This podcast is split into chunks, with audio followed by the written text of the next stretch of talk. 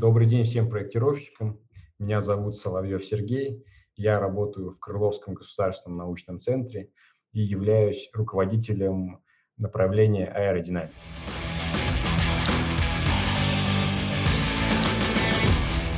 Всем привет! Это подкаст «Конструктивный разговор» и с вами Андрей Галенкин. И Сергей Воронков. Всем привет! Добрый день, коллеги!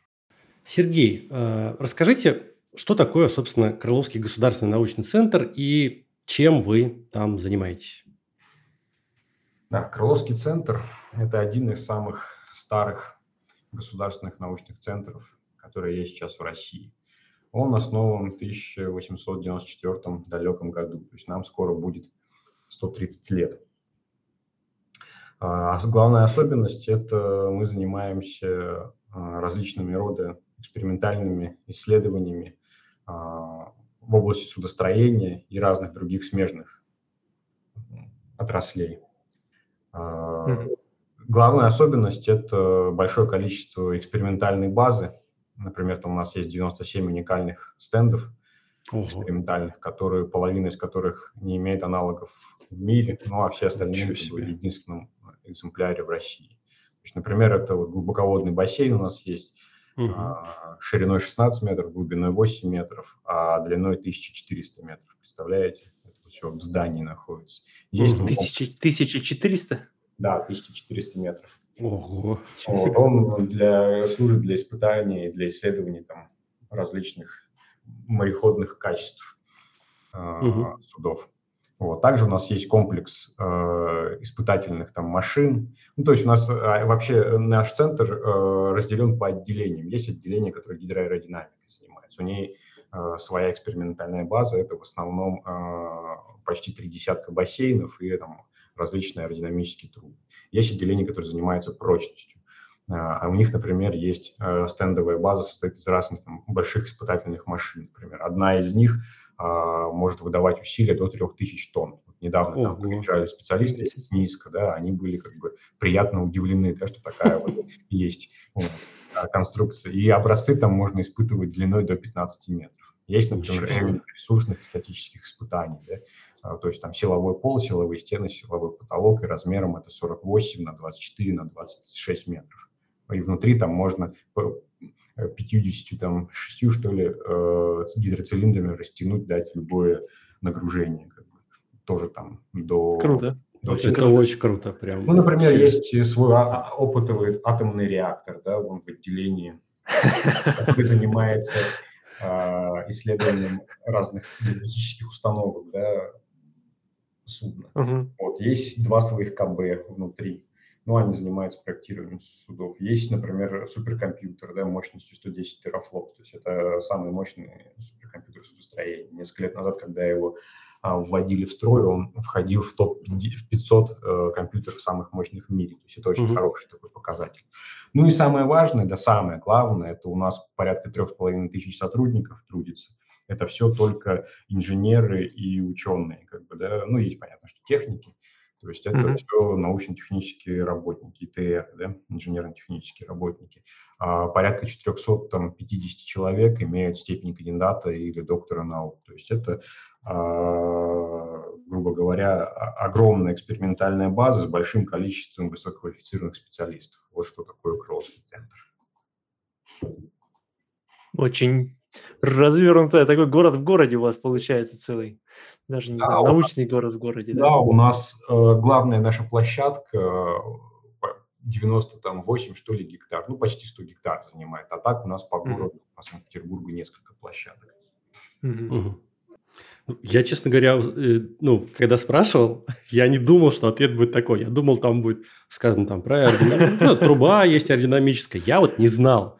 Я, я сейчас просто удивился настолько, что серьезно, ну, без шуток. Чтобы добить, да, я тогда скажу, что у нас еще есть а, один из четырех э, ледовых бассейнов, которые есть всего четыре ледовых бассейна в мире, да, ну, настоящих. Вот у нас один из mm-hmm. них есть. Что такое ледовый бассейн? Это бассейн длиной 120 метров, шириной 10 метров, глубиной 4 метра. И он полностью находится не, только, не просто в здании, да, а в холодильнике он находится. То есть вокруг, он внутри холодильника находится. Там на Холодильник длиной 120 метров. А, холодильник еще больше. Это внутри бассейна находится. Вот. И там э, опускается температура до минус 30 градусов и намораживается в этом бассейне лед нужной толщины, да, ну там практически там, до 15 сантиметров. И через mm-hmm. эти ледовые поля протаскиваются э, масштабные модели э, ледоколов, да, испытываются их ледопроходимость mm-hmm. и прочие другие характеристики. Обалдеть. Вот это вот какой-то такой советский размах, я бы сказал, ну, в хорошем смысле слова. Э, я даже не думал, что вот что-то что вот такое подобное до сих пор есть. Приезжай, очень круто. Я, я, я, я очень хочу приехать тоже. Обязательно. Очень круто. Сергей, а вот, собственно, вы занимаетесь, я так понимаю, исследованием, э, ну, в отделении гидроаэродинамики занимаетесь обдувкой сооружений или чем-то еще? Да, отделение гидроаэродинамики, оно по численности и по размаху самое большое у нас угу. в институте. А, главное, конечно же, э, это бассейны, которые там находятся. В этих бассейнах исследуются различные вопросы там, ходкости, мореходности, управляемости а, судов, кораблей, подводных аппаратов, буровых платформ, гидротехнических сооружений и прочих да, объектов. Но для всех этих объектов мы в том числе а, испытываем и исследуем это все в аэротрубах, потому что угу. все эти объекты, одна из э, главных как бы внешних нагрузок у них это ветер. Особенно mm-hmm. если мы говорим про уникальные, там неважно, судно, корабль, подводный аппарат или буровая платформа, а ветровая нагрузка для нее тоже является одной из определяющих нагрузок. И это mm-hmm. все испытывается в аэротрубах. У нас их целый комплекс, всего 7 аэротруб. В том числе э, одна специализированная аэротруба, которая предназначена для испытаний, э, ну, так скажем, архитектурных сооружений, ну и наших mm-hmm тоже морских да, вещей, mm-hmm. которые моделируют погранслой. То есть это ландшафтная аэродинамическая труба, вам известная, да, вам как ПГСникам и проектировщикам зданий mm-hmm. сооружений. Mm-hmm. Ну вот это, да, собственно, наше, то, что нам вот интересно, именно обдувка зданий. Да. Да, ну я от себя еще такой вопрос задам. А законы гидродинамики и аэродинамики, они схожи ведь, да, насколько я понимаю? То есть там используются некоторые схожие уравнения. Или я ошибаюсь, заблуждаюсь? Не, вы абсолютно правы, даже еще больше. Как бы. А, и гидро, и аэродинамика, все течения жидкости газа, и даже, больше скажу, там даже некоторые там, э, другие там, да, угу. вещи, которые кажутся не связаны, они все подверг, ну, описываются уравнением на вес токса. Угу. И между водой и жидкой, жидкостью, вернее, газом и воздухом нет никакой разницы в этих уравнениях, кроме одной константы, это ро. То есть там меняется mm-hmm. плотность. В одном случае это там 980 да, килограмм, в другом случае там килограмм, 1 килограмм, там 225 грамм mm-hmm. а, на метр кубический. Вот, то есть все это абсолютно одинаковые уравнения. Поэтому а, в аэродинамической трубе, например, испытываются подводные аппараты различные. Uh-huh. И. они, эти все характеристики чрезвычайно легко пересчитываются а, на воду. То есть чисто гипотетически, если все-таки глобальное потепление случится и всех затопит, то законы аэродинамики пригодятся. Серега. Я думаю, что придется да, чуть пересчитать э, все нагрузки, связанные ну, на, на все эти высотные небоскребы. Да, да, да. Серега, пошли по незапланированным вопросам. Вернемся, вернемся. Окей. Уже ответили на следующий вопрос, не записано, основной ли вид исследований, да, обдувка зданий. Но я как понимаю, ответ все-таки нет, да.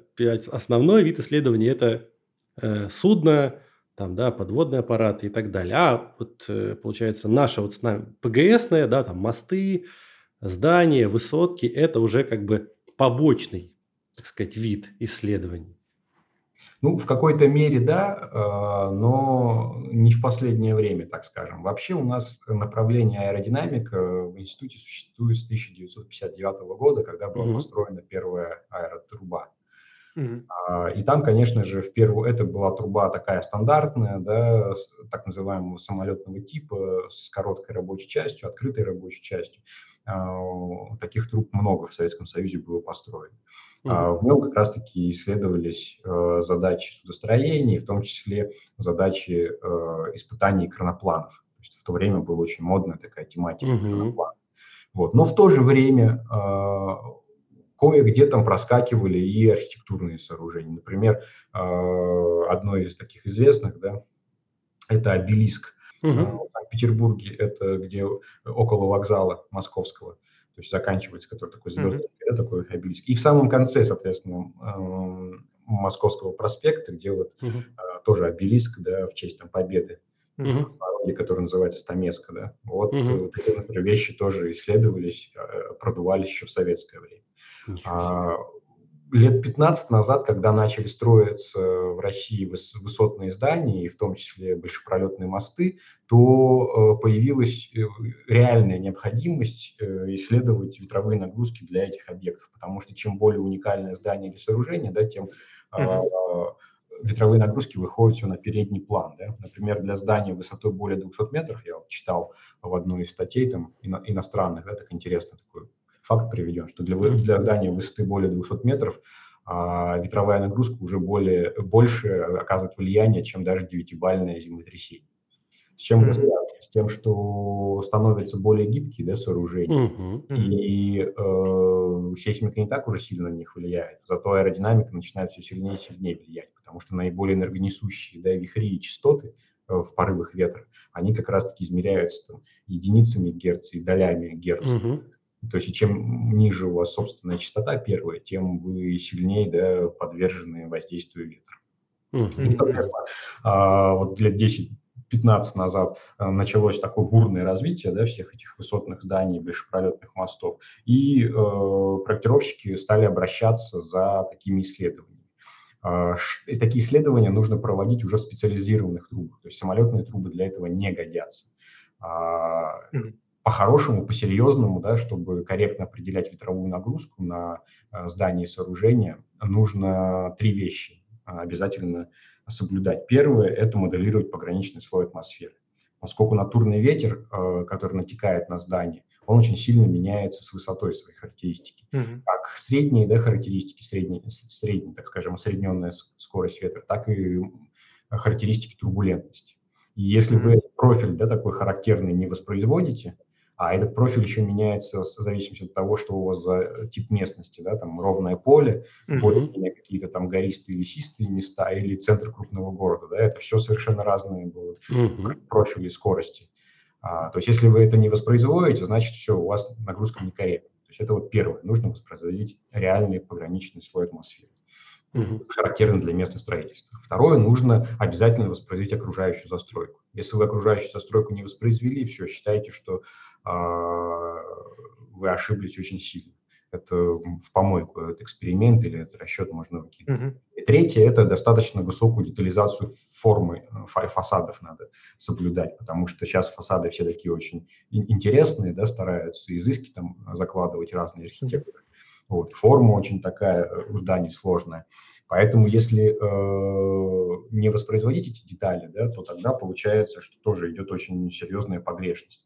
А это все эти три параметра да, накладывают жесточайшие ограничения на э, аэротрубу. То есть уже самолетного типа не годятся трубы. Нужна аэродинамическая труба с закрытой рабочей частью, с длинной рабочей частью, где погранслой будет нарастать, и одновременно с широкой рабочей частью, где, соответственно, а, можно поместить хороший крупный макет с хорошей детализацией и воспроизвести окружающую застройку одновременно.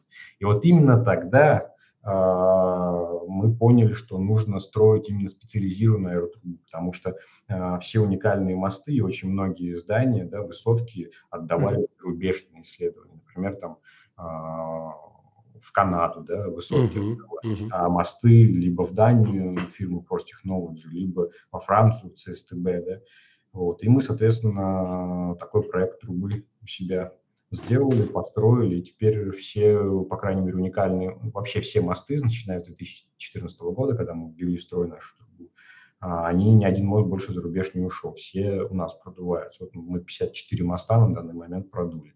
Ну и огромное количество зданий, аэропортов, Э, и прочего, там, спортивных сооружений, морских mm-hmm. платформ. То есть уже более 400 э, 50 у нас набирается э, архитектурных сооружений, которые мы продули. Угу. Сергей, вот можете э, для наших слушателей так вкратце обрисовать, что из себя представляет аэродинамическая труба? Это такой большой вентилятор, насколько я понимаю, да? Какое-то такое протяженное, не знаю, закрытое помещение и непосредственно сама, сама вот эта вот рабочая часть, э, стол, наверное, да, или как-то так он называется, где располагается модель. А, да, если совсем как бы так примитивно, то аэротруба – это, вот если бублик себе представляете, да, uh-huh. вот такой вот бублик, да, то есть, ну, реально аэротруба, а, как бы труба замкнутая сама на себя, да, uh-huh. такой контур как бы. Внутри этого контура циркулирует воздух, который приводится в движение э, ну, импеллером, в простонародье вентилятором. Uh-huh в какой-то части да, э, этой трубы, она называется рабочая часть, устанавливается э, макеты зданий, сооружений, там, чего-то другого, и, соответственно, ветер воздействует, и можно измерять характеристики. Но это совсем, да, как бы так примитивно. Ну, примитивно, конечно, да, да. чтобы просто представление иметь. У меня, поскольку называется аэротруба, почему-то у меня такая картинка возникала в голове, что это именно такая вот, ну, круглая или полукруглая в сечении какой-то такой объем, и он протяженный, то есть он прямой. Что на одной стороне там стоит вентилятор, а на другой стороне ничего не стоит. И этот вентилятор втягивает в себя воздух. Оказалось все по-другому. Ну, такие трубы тоже есть, они называются как бы незамкнутого типа, да, mm-hmm. то есть она с одной стороны как пылесос всасывает, есть прямой участок, а с другой стороны она просто выбрасывает в атмосферу воздух. Mm-hmm. Да, есть такие, как бы, но у них их минус, один из минусов, это то, что э, гораздо более мощные двигатели нужны, чтобы mm-hmm. обеспечить ту же скорость. Mm-hmm. Вы не по замкнутому контуру гоняете, а как бы один раз только разогнали и выплюнули этот воздух. Mm-hmm. Ну, а... то есть вы сказали, что э, у вас сейчас и мосты, и высотки, и аэропорты, и много-много разных других сооружений. Э, это, я так понимаю, что связано с тем, что для таких сложных сооружений, там тот же СП у нас по нагрузкам не дает каких-то схем, по которым можно было бы загрузить. Ну и, в принципе, чем сложнее форма здания, тем сложнее его аэродинамика, нагрузки на него. Э, и любое маломальски ответственное сооружение необходимо теперь продавать. Так ли это? Да, вы совершенно правильно говорите. А, дело в том, что аэродинамика вещь капризная, и э, казалось бы, да, с точки зрения проектировщика, у вас там здание поменялось совсем чуть-чуть, или да, вот с мостами это еще интереснее, да. Приносит мост, говорят, смотрите, у, меня, у нас мост ну, условно типовой, да, вот mm-hmm. такой же, как вот, и вот там, вот в Волгограде стоял, да. Mm-hmm. А, ничего, не, ничего не поменяли, как бы очень похожий. Как бы. Я смотрю, а, например, высота балки жесткости поменялась там на 7%. Я говорю, так это уже другой мост. Вы что, как бы, да вы что, да всего-то на 7%. Я говорю, ну, как бы, давайте испытаем, увидите. Вот. Или там вылет консоли, да, поменялся там тоже там буквально на 10%. Да, казалось бы, что там это вообще, ну, ничто. Вот. А это для проектировщика. С точки зрения аэродинамики мосты очень капризны, например, и получается очень другой результат, так скажем. И то же самое со зданиями. А, казалось бы, поменялось что-то не сильно, незначительно, а характеристики меняются аэродинамически существенно. Поэтому в СП есть только совсем уж типовые, совсем уж такие кондовые да, здания, угу. с которых можно взять а, схемы по распределению снеговой и ветровой нагрузки. И дальше в этом же СП есть однозначная формулировка таких требований, что если форма здания отличается от приведенных в приложении B или V, или нужно учесть окружающую застройку, или другие направления ветра, то необходимо проводить исследования специализированных аэротруб.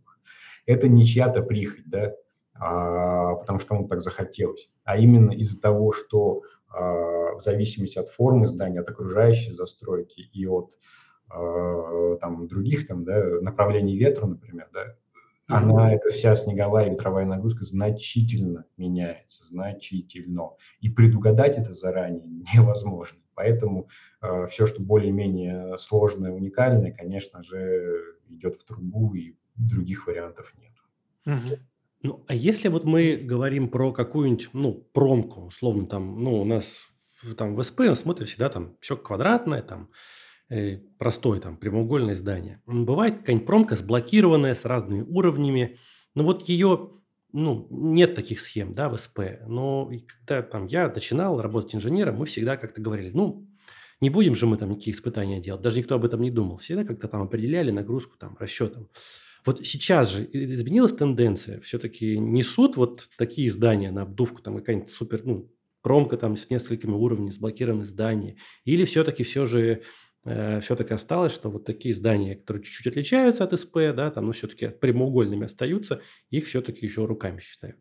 Ну, тут все от проектировщика зависит угу. и от того, насколько он э, видит да, свою там расчетную схему. То есть, если это реально простая расчетная схема, тут ничего как сверхъестественного ветер и снег не вносит, то понятное дело, что и он может, например, взять э, хоть что-то примерно э, с при, как-то прислониться да, к этому угу. приложению B и V, да, которые есть. Например, все это домножить э, на 2 или на 3 да, в запас. Угу. Да, и это вообще так. никак не скажется на его э, пролетах и на всем остальном. То да, как бы, пожалуйста, почему бы нет, да. Но если он переживает, ну, там, там приходили вроде бы более-менее стандартный, да, склад с кофе, да, вот, угу. э, и завод там по обжарке кофе недалеко. Э, но э, крыша больше 100 метров. Угу. Вот пришел к нам он, значит, заказчик и говорит, ну, елки-палки, ну, я же понимаю, что там ничего не будет, как бы. Ну, вообще ничего не будет. Мы говорим, а почему так уверен? Да, там что тут как бы понятные же вещи. Я говорю, ну не знаю, вы думаете, это просто так, что ли, написано, что если больше 100 метров крыши, то надо э, снеговую нагрузку исследовать. Он говорит, ну да, говорит, мы там заложили полтора, там, да, как в СП написано, мил там по нагрузке, угу. как, будет достаточно. Я говорю, а вы понимаете, что а, это полтора, да, это для другой схемы, то есть это когда крыша маленькая, то есть физика какая, я ему рисую, да, картинку, что смотрите, вот у вас срывается э, ну, такое при обтекании образуется отрывная зона да, на крыше, и эта отрывная зона, она образуется на крыше, а замыкается, да, такой, такой как вихрь, да, огромный, mm-hmm. замыкается за пределами крыши. То есть что происходит?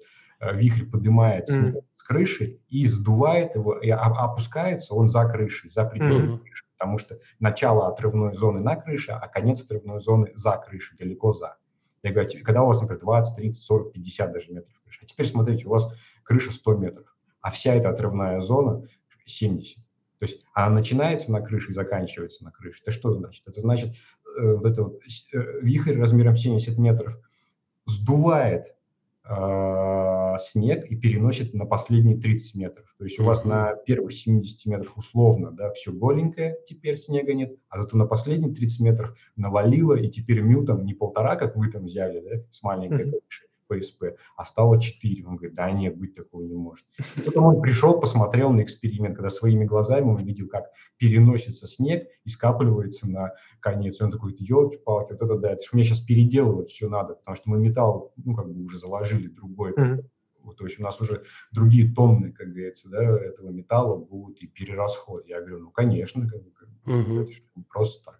Ну, это очень круто, на самом деле. Для меня вот это, это сейчас инсайд был, потому что я был как раз-таки один из тех людей, как, ну, инженеров, которые думали, что да все это написали просто так, что там про 100 метров. Вот я теперь я думаю совершенно по-другому, так что спасибо большое, что масштаб, масштаб турбулентности он в головах как-то не укладывается всегда, не фигурирует даже никогда. А вот э, часто ли бывает так, что, допустим, в экспертизу зашли с проектом, эксперт сказал, я не верю, там, вы неправильно собрали снег и ветер, идите на испытание. И вам вот после этого приходит на испытание. А, здесь опять все упирается э, в очень простую вещь. А, если эм, проектировщик э, грамотный, и он э, знает, что его а, сооружение отступает от СП-20, угу то, конечно же, он никак не отстоит мнение да, перед экспертизой, uh-huh. что он взял э, нагрузки из приложения B там, или V. Uh-huh. Он ну, никак он не сможет отстоять. И обратная ситуация, да, если он знает, что у него это более-менее э, стандартная конструкция, он точно э, тыкает пальчиком, да, и, э, в определенные вот эти вот ветровые карты, да, э, mm-hmm. эти ветровые схемы, снеговые схемы, и говорит эксперт, так смотри, вот же мое здание, вот mm-hmm. же оно. И тогда, конечно же, эксперт никуда его не пошлет. Вот. А другое дело, что э, частенько к нам приходят люди, которые, вот, э, эксперт ему впервые, да, говорит, э, как бы, дорогой друг, как бы, э, ты не сделал этого, вот, mm-hmm. иди, пожалуйста, как бы, и он впервые вообще открывает сам СП, читает и удивляется, что, оказывается, это надо было сделать. Такое бывает, ну, к счастью, к счастью, да, сейчас это уже редкость, потому mm-hmm. что на самом деле это никому не хорошо ни эксперту, который вот вынужден отправлять этого бедолагу, да, проектировщика, ни проектировщику, у которого есть две, две или три недели на исправление замечаний, он к нам прибегает и говорит, деньги не вопрос, уже сроки, да, вот, успеете сделать, да. Не нам это нехорошо, потому что за две недели, да, качественный эксперимент, конечно же, невозможно сделать, потому что надо изготовить модель, нужно провести исследование, обработать результаты, выдать рекомендации, да, написать. Mm-hmm. То есть это двумя неделями здесь ну, невозможно просто физически сделать. Mm-hmm. А, а какие требования в этом, э, вот в этой ситуации у экспертизы? Ну, есть какие-то требования, да, что вот нам нужно именно такие испытания? Или это всегда на ваш выбор остается, какие испытания проводить? А, если вот прочитать СП-20, то э, можно, как говорится, э, даже не будучи большим специалистом, понять, что э, нужно проводить э, исследования, во-первых, в специализированной аэротрубе, да, угу. на модели физической. Угу. Что нужно э, заказать да, или э, получить? Э, нужно так называемую основную ветровую нагрузку, которая служит для оценки прочностных да, свойств. Угу. Потом нужно так называемую пиковую ветровую нагрузку определить. Угу, Это да. нужна для расчета именно фасадов и остекления. Угу. А дальше, если у вас, опять-таки, э, крыша да, больше, чем 100 метров в плане, оба размера, то mm-hmm. здесь уже идет перераспределение вот этого снега, да, и с одной части крыши наметает на другую, и нужно уже определять э, давление снега сне, уже в эксперименте. То есть это вот третий. Mm-hmm. Ну и э, уже дальше идет как бы, э, ну, я не скажу, что экзотика тоже достаточно часто встречающаяся вещь, но уже там дилетанты, как говорится, обычно дилетантов там нет, там уже проектировщики э, грамотные. Например, э, идет уже ветровой э, отклик здания на ветровое воздействие, то есть это уже разные виды аэродинамической неустойчивости, да.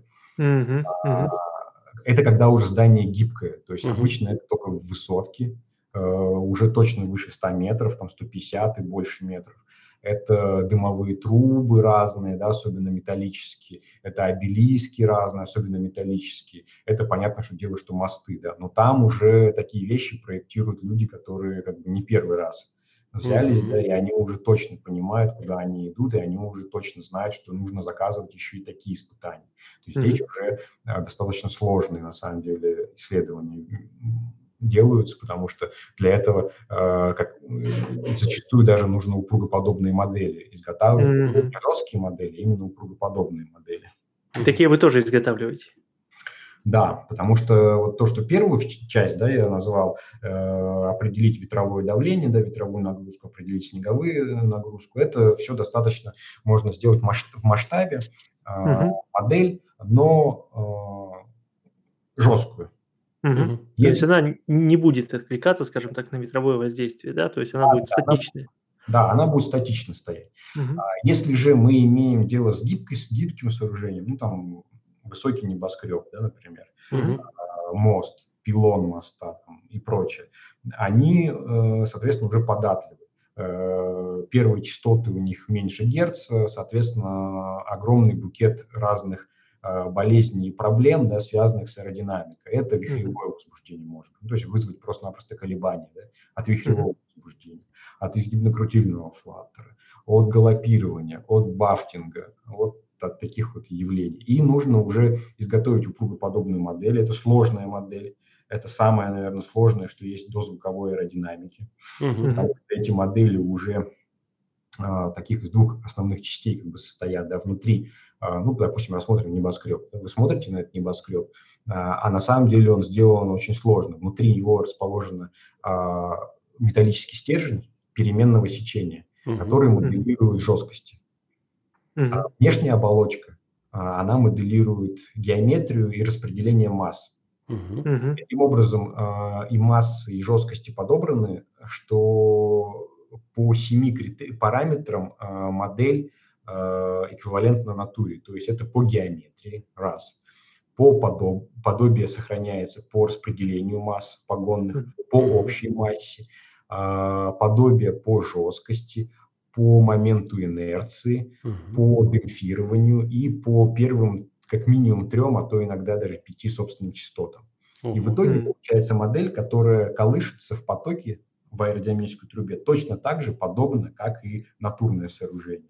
Вот, mm Это самое сложное, что такое вообще есть в аэродинамике.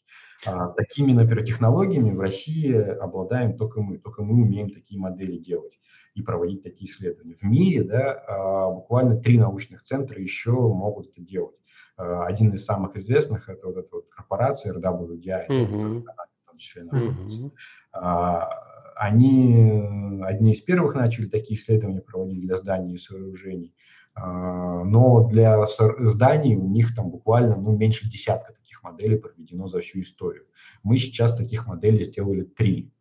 Mm-hmm. Если смотреть на мосты, там более часто такие модели применяются, то вот из этих 54 мостов, которые мы э, исследовали, они все, во-первых, были динамически подобные модели, но часть из них дублировалась и делали подобные модели для сложных мостов. Это, это вантовые, это арочные мосты. Вот где-то, наверное, там десятка-полтора таких мостов мы тоже испытали с супругоподобными моделями. Mm-hmm. Ну, то есть, э, как я понял, вот упругоподобная модель, э, упругоподобные модели, испытания таких моделей – это уже как бы высший пилотаж. А основной все-таки, ну, так сказать, поток да, исследований – это какие-то другие, ну, я забегая вперед, я знаю, это называется HFFB, да, High Frequency, что-то Force Balance Test, да. Э, вот можете описать, как вот эти испытания проводятся, в чем они состоят, в чем их суть? Ну, также, опять же, простыми словами. А, да, когда у заказчика совсем нет денег на аэроупругие модели, да? вот. либо, либо э, на самых ранних стадиях да, он находится, проектирование, то имеет смысл э, провести так называемое э, исследование HFFB, да, вы правильно назвали, это High Force Frequency Balance, то есть вы делаете жесткую модель, но устанавливаете ее на высокочастотный, очень хорошего качества динамометр. Угу. Замеряете э, все необходимые характеристики, и дальше, используя динамические характеристики здания, вы можете пересчитать а, и определить нагрузки поэтажные. Что это дает? Это дает а, дальше а, оценку ускорения и амплитуд колебаний разных уровней, ну, этажей, этажей на разных уровнях. Да? Uh-huh. Понятно, что это менее точный эксперимент чем на аэроупругих моделях, но вы уже можете понять ускорение и амплитуды и колебания вашего здания. То есть зачастую это очень-очень полезно. Полезно э, в двух случаях. Первое – это когда у вас совсем ранний этап проектирования, да, и вы не готовы э, вкладывать большие деньги сейчас да, в определение колебаний и амплитуд на, с помощью упругоподобных моделей. А второе – это когда, э, ну хотя да, это вот сочетание как бы Э, то, что на ранней стадии за все исследование проводится, и на ранней стадии проектирования, и это относительно недорогие исследования. Вот, возвращаясь к аэроупругим моделям, вы сказали, есть семь параметров, по которым проверяется, ну, устанавливается подобие, э, и коэффициенты подобия у всех этих семи параметров, они разные, верно? Или да. в чем-то там похожие? Да, эти все критерии подобия, они выводятся из, из уравнений э, этого вот процесса, этого по физического процесса. То есть там уравнение, во-первых, аэродинамики, а во-вторых, уравнение вот, колебания да, mm-hmm. здания.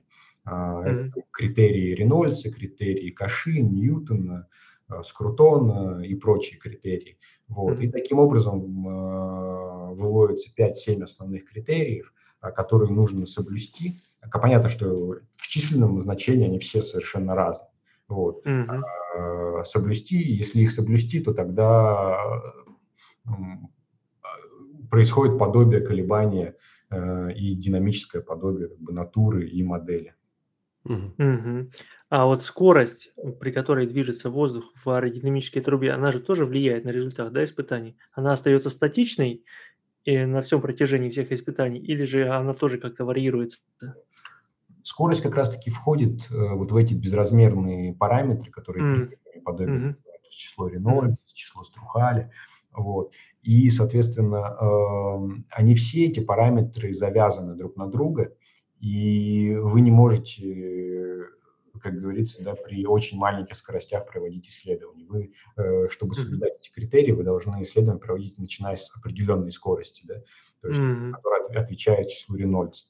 А, но при этом а, слава богу, да, что эти числа, они лежат ну, в таких в адекватных пределах, и э, в любой практически хорошей аэродинамической трубе да, можно э, создать ту скорость, которая достаточно, чтобы испытать э, здание, сооружение, э, самолет и прочее. Если мы Мгм. говорим про дозвуковые, соответственно, М, ну. Я думаю, в зданиях про гиперзвуковые пока рано говорить. Ну, Штуки. знает. Слава богу. А, А вот у нас, у проектировщиков, вот ну, ну, у меня, по крайней мере, всегда, всегда такое было, у меня всегда вызывало страх, вот когда мне нужно было считать вот эту пульсационную составляющую ветровой нагрузки. М. Руками ее считать, ну, это для меня было всегда как бы просто, ну, какое-то занятие, которого, ну, ужасное, потому что я, я всегда что делал? Я брал, как бы, когда я не мог посчитать, я просто брал статическую, нажал на 2. И все. Потому что методика в СП, она как-то очень, ну, не знаю, она там описана, но она какая-то нереализуемая. Да? Может быть, я плохо учился, но так в итоге за все время своей там, практики нормально я науч- э, считать не научился. Вот правильно ли я понимаю, что когда мы отдаем там здание, там, сооружение на испытание, мы себе обратно в качестве нагрузок да, ну, получаем уже э, нагрузку ветровую с учетом вот этой самой пульсационной составляющей. Да, вы говорите сейчас э, то, что вам сложно было считать, потому что вы, наверное, использовали это руководство Да, по да, да. Да, да, чтению, там, воздействию, вот этой пульсационной составляющей. Да, это неподъемная вещь. А, И самое как бы грустное еще, что э, если хорошо вникнуть в физику процесса и посмотреть, а, какие там введены упрощения да, в, этой, Мгм. в этом подходе, то а, оказывается, что там упрощений Мгм. очень много, и они съедают тоже много чего. И, может быть, этот подход неплох да, для а, дымовых труб, для которых он ну, как бы наиболее опробирован, да, или для каких-то там прямоугольных да, зданий. Но как только вы имеете, да, там, допустим, вахтный центр закрученный, Мгм. то даже если вы будете супер гениальным, как говорится, расчетчиком, и для вас не составит труда все эти интегралы взять, да, то, э, в принципе, вам все равно ничего это не даст, потому что Мгм. там э, упрощения, да, они съедают и убивают физику для сложных объектов. Мгм.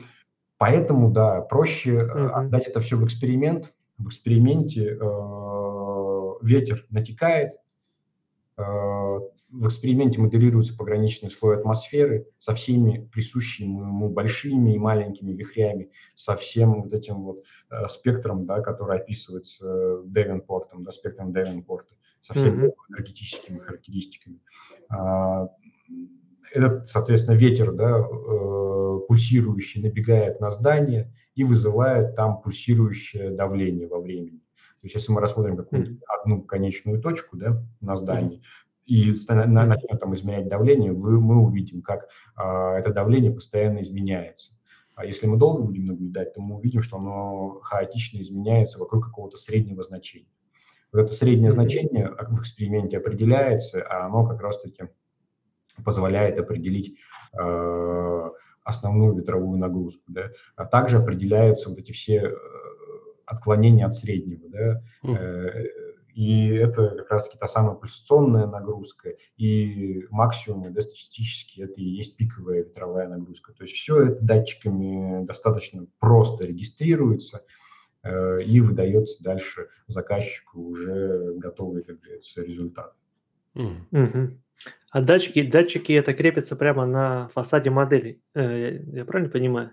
То есть это какие-то датчики, которые меряют давление, или датчики, которые меряют скорость воздуха в той или иной точке? Да, датчики располагаются, э, так скажем, внутри модели, их основное uh-huh. тело да, находится, но они выведены э, через маленькие приемники отверстия, то есть дырочки, грубо говоря. Uh-huh. Вся модель протренирована, вся в дырочку, как uh-huh. друшлаг, да, только очень маленькие дырочки, даже иногда глазом незаметно. Эти дырочки тон, тончайшими трубочками соединены э, с датчиками, которые находятся внутри Mm-hmm. Иногда это даже один большой такой сканер давления, да? mm-hmm. и он считывает, соответственно, данные э, именно напрямую давление э, с поверхности модели. Вот. Mm-hmm. И э, мы, например, в своих экспериментах, как правило, используем от 100 там, до 300 э, точек дренажных одновременно, да, mm-hmm. и поэтому э, этого более чем достаточно для того, чтобы потом э, разбить это все по зонам, да, и выдать по определенным зонам, уровням э, все, что необходимо проектировщику. А в первую очередь это основную ветровую нагрузку, как я уже говорил, для оценки общей прочности, mm-hmm. пиковую ветровую нагрузку для оценки фасадов. Так что все это в эксперименте достаточно легко определяется. Э, то есть не получится так просто взять на 3D принтере, распечатать модель, поставить ее там в аэродинамической трубе и как-то на ней замерить э, распределение давления. То есть это какая-то специальная хитрая модель, в которой есть куча дырочек, говоря простым языком, в которые вставлены там трубочки, которые все регистрируются на датчики. Ну, то есть это прям сложная штука, такая технически. А, ну, если вот по-простому, да, совсем сказать, э, то вот как вы сказали, так оно и происходит. Но везде, как говорится, есть нюансы. То есть первое, да, можно изготовить целиком модель на 3D принтере, а потом ее сверлышком аккуратненько просверлить. А, даже так. Примерно так и делается. Но проблема в чем? А, когда вы, как я уже говорил, да, вам надо сделать достаточно большую физически модель, чтобы сохранить детализацию.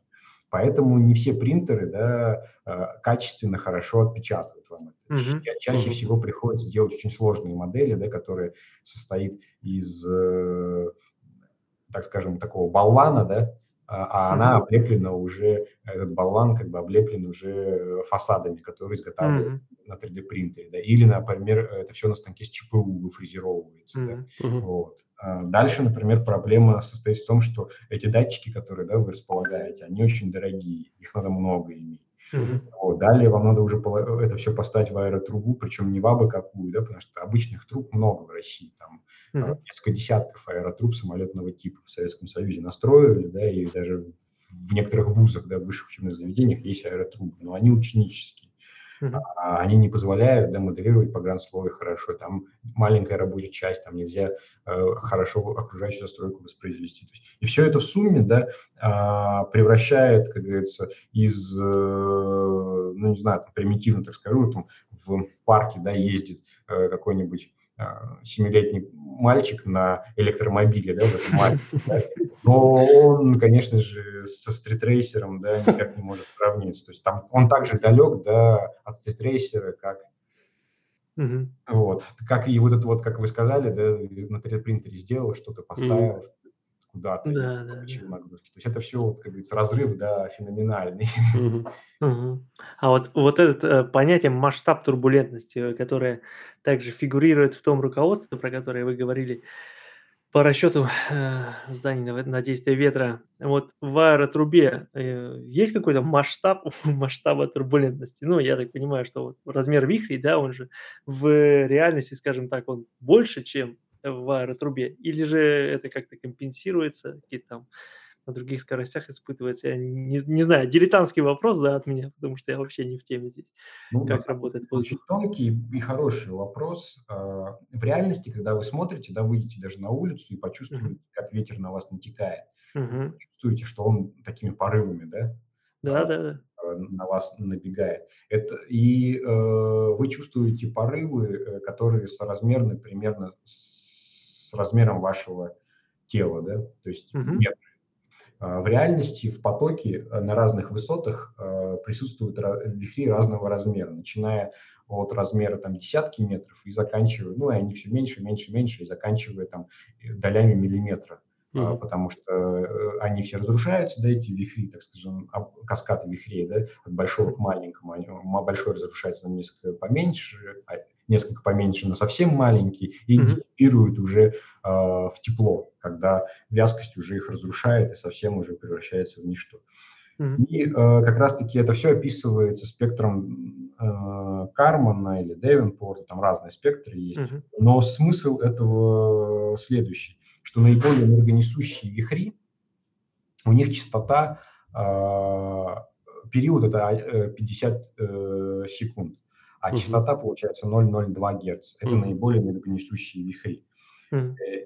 И, как говорится, слева-справа, да, от них находится как бы такой, как по куполу, да, а, как в виде нормального такого распределения, uh-huh. Это все расползается. Соответственно, э, наиболее энергонесущие такие вот часть спектра, да, а, она понятная. И вот ее и надо воспроизводить независимо от того, что вы делаете, в эксперименте это воспроизводите или расчетом это все берете. Вот, mm-hmm. Поэтому э, в аэродинамических трубах, когда моделируется пограничный слой атмосферы, э, почему я все время говорю, что нужна вот, а, специальная аэротруба с длинной рабочей частью, потому что, например, в аэротрубах с короткой рабочей частью как раз-таки да, э, необходимый весь перечень этих вихрей, весь набор от, от больших до маленьких да, не воспроизводится, не mm-hmm. И для этого нужна именно специальная труба с длинной рабочей частью, которая э, нарастает пограничный слой естественным образом за счет длины рабочей части. И вот там как раз-таки в этом пограничном слое присутствуют все вихри, от большого до, мал- до маленьких. И mm. вы правильно воспроизводите да, нагрузку от ветра. А, туда э, приносит свой, свой вклад да, все вихри, от самого большого до самого мелкого. Это не как, например, вы из этого широкополосного спектра выбираете только узкую полосу, да, и uh-huh. окружаете только узко, узкой полосой, да. Uh-huh. Вот именно почему нужен пограничный слой атмосферы воспроизводить и почему иначе без него нагрузка некорректна. Поэтому вот вы такой очень тонкий, на самом деле, вопрос задали. Ну, всегда было интересно, на самом деле. Сразу, сразу видно, кто читал, э, кто разбирался в руководстве к СП-20. Я вот не разобрался, а Серега, Серега эксперт в этом. Просто вот он разобрался, программу даже написал. Так что оттуда и вопросы такие. Это была первая часть этого выпуска. Вторая часть, как обычно, через неделю.